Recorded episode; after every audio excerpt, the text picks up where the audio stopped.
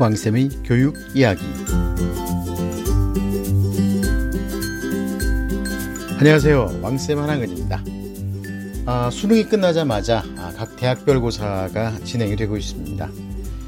어, 주로 이제 논술 시험입니다. 아, 그리고 다음 주에는 줄줄이 아, 이제 면접 시험들이 또 진행이 됩니다.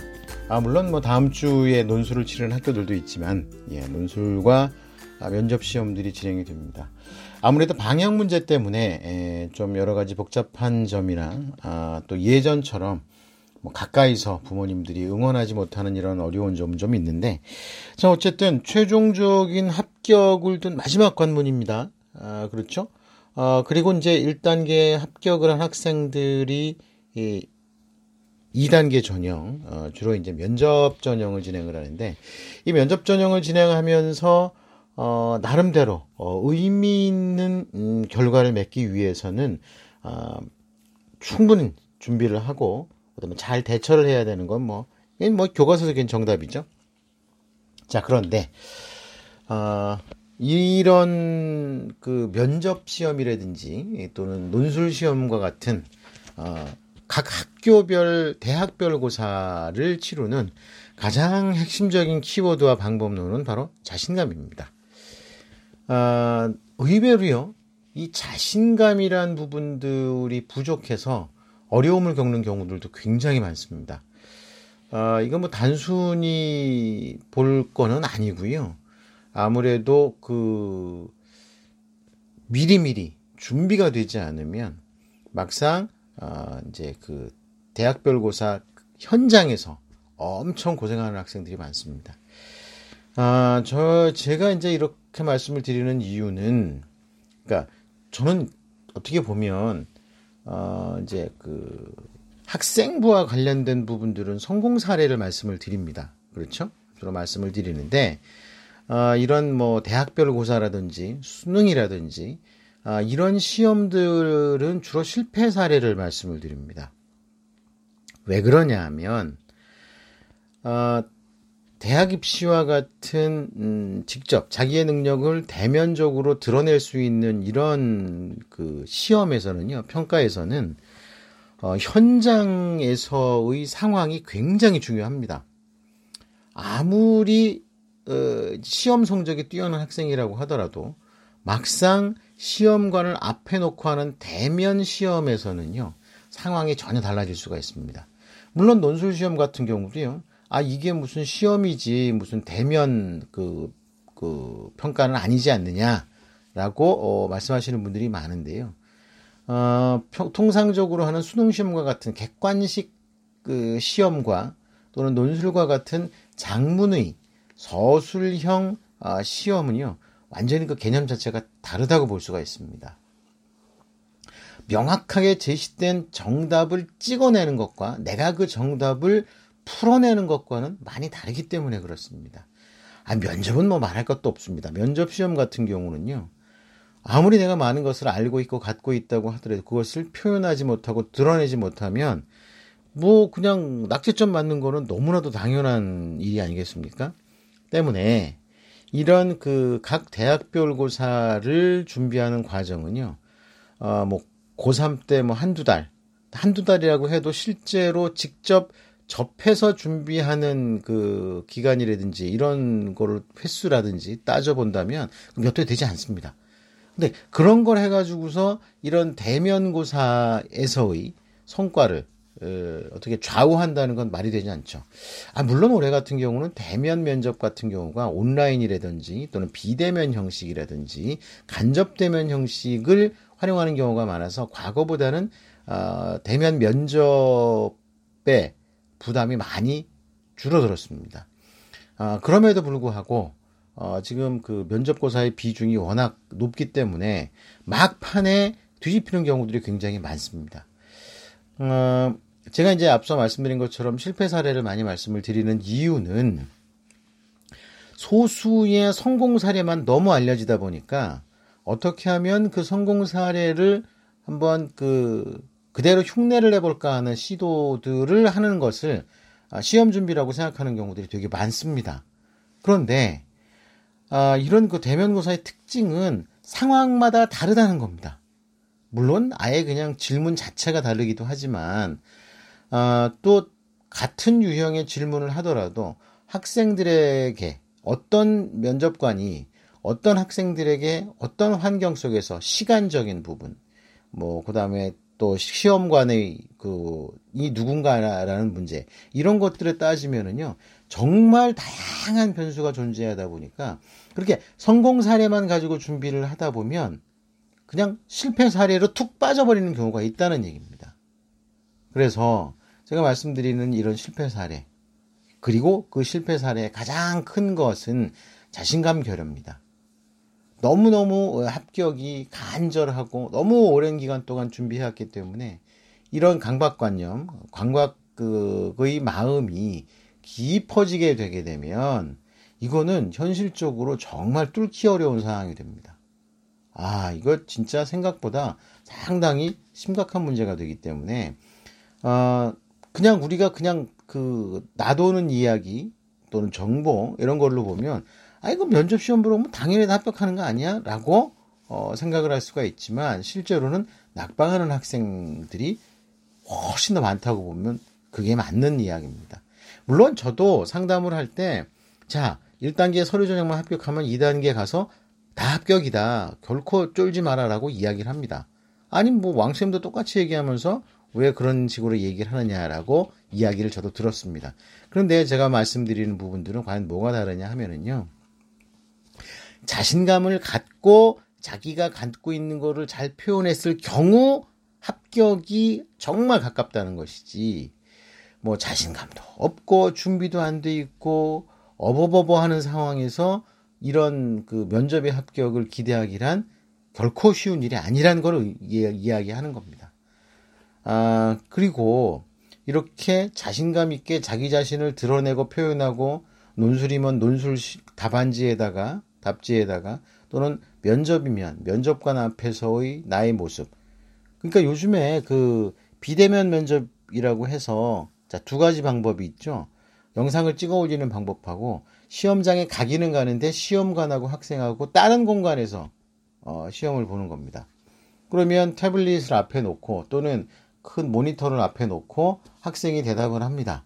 네, 학생이 설명을 하고 학생이 대답을 하면 그거를 건너편 방에서 얼굴 보지 않, 그 얼굴은 어, 모니터를 통해서 보면서 이제 면접을 하게 되는 겁니다. 근데 이거는요 사실상 대면 면접하고 똑같습니다. 아, 우리가 이제 줌으로 상담도 하고 하지 않습니까? 그거하고 똑같습니다. 어, 그러면 그 학생의 모습을 평가하거나 이럴 때 조금도 부족함이 없습니다. 뭐 학교에서 하거나 또는 저하고도 지금 진행하고 있는 줌 상담 있죠.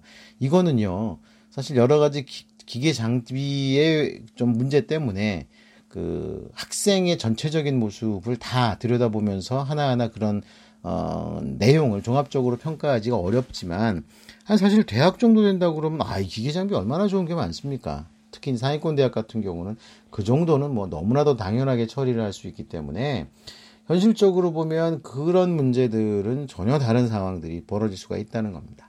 예. 아, 그래서 이런 자신감을 갖고 어, 대학별고사를 치르기 위해서 반드시 필요한 과정과 준비는 바로 학교를 다니면서 수업 과정에서 학교 생활의 과정에서 즉 동아리 활동이라든지 학교 행사라든지 이런 다양한 부분에 적극적으로 참여함을 통해서 내가 가지고 있는 능력이나 주장 이런 부분들을 적극적으로 어 한번 실천을 해보는 과정이 이런 대면고사에서의 성공을 어, 보장할 수 있는 길이라고 말씀을 드리는 겁니다. 아니 물론 논술 시험 같은 경우는요. 논술 그 문제를 잘 이해하고 그 문제에서 요구하는 답을 잘 찾아내는 게 중요하죠. 근데 이게 막상 시험장에 가면은요. 머리가 하얘진다니까요. 나 분명히 공부했어요. 다 외웠다니까요. 근데 바짝 긴장을 하고 시험장 가서 그것을 답안지에 풀어내려고 하면 답이 생각이 안 나는 경우들이 많습니다. 또 어, 시험 문제 자체가 아, 범교과적이면서도 그다음에 그 탈유형적인 그 시험 문제 출제를 갖다 추구합니다. 아니 뭐 실제로는 안 그렇지만 이제 추구는 그렇게 합니다. 그러다 보니까 명백한 어떤 범위라든지 뭐 시험 범위를 놓고 그걸 가지고 한다기보다는 좀 더 큰 개념에서 하기 그 이제 평가 요소들을 섞어 놓기 때문에 실제로 이제 그것을 대응하기 위해서는요, 절대로 어, 그 본인이 가지고 있는 단편적인 지식만으로는 접근이 안 된다는 겁니다. 이건 너무나 당연한 거 아니겠습니까? 그래서, 그래서 평상시에 학교 생활을 하면서, 어, 다른 친구들이라든지 다른 사람들 앞에서 발표하고 자기 자신의 논지나 주장을 이야기하고. 근데 이게 꼭 수능 그 면접 방식이나 논술 방식, 구술 방식, 예, 구술입니다. 구술. 논술이나 구술 방식으로 하는 것과 크게 다르지 않습니다. 결국 따져보면. 평상시에 많은 경험을 통해서 자신감을 충분히 에, 충전하고 있는 상황에서는 문제가 별로 되지 않습니다. 그런데 그런 부분들을 자꾸 뒷걸음질 치는 경우에는 어, 현실적으로 좀 어렵죠. 그런데 이런 예외 경우는 있습니다. 충분한 실력과 자신감이 있습니다. 그런데 남 앞에 나서는 건 좋아하지 않는 경우가 있습니다. 이런 경우는 뭐 전혀 문제가 되지 않겠죠. 그렇죠? 자, 아, 일단 그 논술 시험과 그 다음에 그 면접 시험을 앞두고 있는 고3들을 보면서 우리 고등학교 1학년, 2학년 학생들 같은 경우는요, 어떻게 해서라도 어, 좀 일부러라도 어, 선생님 앞에 서고 친구들 앞에 서는 어, 그런 기회를 만들고 그런 부분들을 적극적으로 활용을 해야 된다는 거. 이거는 꼭 말씀을 드리고 싶습니다. 어, 굉장히 의미가 아, 큰 내용이고요. 이런 그 도전을 학교 다니면서 늘 상시적으로 하면서 때론 실패하기도 하고 때론 성공해서 만세를 부르기도 하는 이런 과정을 정말 잘 준비해야지 어, 이제 최종적으로 대학 입시에서 마지막 관문을 넘을 수 있다는 거 이거 기억하셔야 됩니다. 아, 부모님들 입장에서는 우리 아이가 워낙 소심하고 소극적이어서 적극적으로 남 앞에 나서는 것을 좋아하지 않는다. 아니, 물론 그런 학생들이 있을 수는 있습니다. 그러나 이거는 분명히 다르다, 다른 걸 구별을 하셔야 됩니다. 소심해서 다른 친구들 앞에 나서는 것을 부담스러워하는 경우와 아예 실력이나 자신감 자체가 없기 때문에 못 나서는 것과는 차이가 있습니다. 쭈삣거리고 남 앞에 나서기는 싫어해도 내가 가지고 있는 것을 드러내야 되고 그것으로 평가를 받아야 된다 그러면 담담하게 정말 자기가 가지고 있는 것을 남 앞에서 어, 소소하고 소박하게 어필하는 그런 걸 하는 학생들이 있는데 그거 굉장히 높게 평가를 받습니다. 지금 그 면접고사라든지 이런 데서 대학 측이 대학에서 입학 그 면접관들이 원하는 거는요. 아니 무슨 뭐 쇼프로의 MC처럼 아니 뭐 행사 진행하는 거 아니지 않습니까? 자기가 가지고 있는 지식과 지혜를 어떻게 논리적으로 펼치고 설명하고 설득할 수 있는가가 필요한 것이지 그 앞에서 무슨 뭐 행사 진행하고 쇼하는 거 아니라는 거는 너무나도 당연합니다. 때문에 중요한 거는 우리 아이가 과연 그만한 남 앞에 서서 자기가 가진 것을 어, 설명할 수, 뭐, 자신감 있게 하던, 아니면 쭈삣거리면서 하던, 어쨌든 드러낼 수만 있으면 됩니다. 이게 가장 결정적인 참, 차이라고 어, 생각을 하시면 됩니다. 자, 이 부분에 집중해 달라는 말씀입니다. 실력이 없는 거냐, 아니면 실력과 함께 예, 자신감의 문제냐, 자, 이런 부분들을 좀 판단을 하고 그런 부분들을 학교에서 미리 예, 학교 생활을 통해서 사실 학교 생활이 가장 그런 걸 많이 드러냅니다. 아니 뭐 그런 자신감이라든지 이런 건 학원도 없어요. 예, 그렇죠? 학원이라든지 과외도 없고 따로 그런 것을 준비하고 마련할 그 그런 기회가 없습니다. 근데 그런 것을 그런 것을 이미 학교 생활을 통해서 들어 어 그 좀 익힐 수 있고 그 다음에 더 키울 수 있고 그 다음에 연습을 할 수가 있다는 거니까 자, 이 부분에서 학교 생활을 적극적이고 능동적으로 활용할 수 있는 음, 상황이 되었으면 합니다.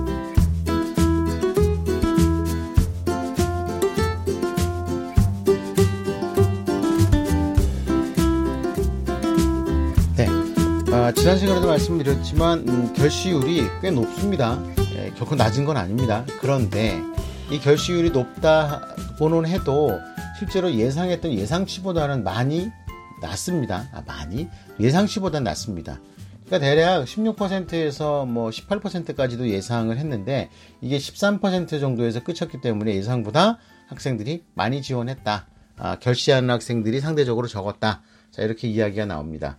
아, 이런 부분들은 수능에 관심을 갖고 수능으로 승부를 보겠다는 학생들이 많다는 것보다는 그냥 어쨌든 학교를 졸업하면서 마지막 시험으로 수능을 준, 수능 시험 보는 게 당연하다라고 어 이제 판단하는 학생들이 많았다는 거죠.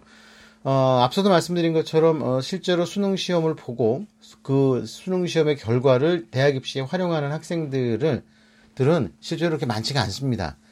아, 물론, 그, 제가 드리, 그, 말씀드리는 수능 시험이 적극적으로 필요한 학생들이란, 아, 사실 그 상위권 학교들을 놓고 이야기를 합니다. 물론 중위권 학교나 심지어는 이제 전문 대학들에서도 정시 전형에서 수능 점수, 수능 등급을 반영하는 경우들이 많습니다. 아, 그렇게, 그렇다고 해서 뭐 학생들이 결시, 결시율이 적고 많이 응시한 이유는 전문대를 가기 위해서 많이 응시하지는 않았을 거 아닙니까? 그쵸? 그런 맥락에서 말씀을 드리는 겁니다. 아, 지금 그 수능 그 결시 비율이 좀 늘어났는, 아, 좀 늘어났는데 전체적으로 예상보다는 좀 못했다. 그렇기 때문에 학생들이 많이 수능에 참여했다. 자, 이거 말이 됩니다. 그런데 이제 문제는요. 이게 차라리 결시를 좀 해주는 게 차라리 낫지 않나 하는 그런 부분들도 있습니다. 왜 그러냐 하면, 아, 일단 2022학년도와 2023학년도, 지금 2학년과 1학년, 그리고 중3 학년들까지는, 아, 이거 수시에서, 어, 수능 최저를 반영하는 전형들이 굉장히 많고, 그렇게 뽑는 인원수 자체가 꽤 되기 때문에, 적극적으로 그 수능 등급을 받아야 되는데, 일단은 기본적으로는 학생 수가 줄어듭니다. 어, 학생 수가 줄어든 데다가 그 또 결시율까지 높아지게 되면 등급 에서 어, 차이가 엄청나게 많이 생깁니다. 자, 이건 안감한 상황이 되는 거죠. 예. 아, 그런데 이제 그런 부분들이 다소 완화되긴 하나 그 완화되는 이유가 재수생이 더 많이 늘어나서라는 이유라고 보시면 됩니다. 아, 이게요, 그, 그 결시자, 그러니까 응, 원서를 낸 학생들에 비해서 실제 시험장에 온 학생들, 그렇죠? 요 여기 이 비율을 따지는 건데, 어, 그럼 이렇게 보시면 됩니다. 재학생들 중에서 어, 시험 안 보겠다고 포기한 자리를 재수생들이 많이 참여를 했다고 보시면 됩니다. 물론 응시한 학생들 대상으로 이거 말씀, 이 말씀을 드리는 겁니다. 어, 이렇게 되면 사실 어, 등급 자체 인원수가 어느 정도 차서 등급이 만들어진 것보다도 더 무서운 게 재수생들의 그 성적표입니다. 성적표.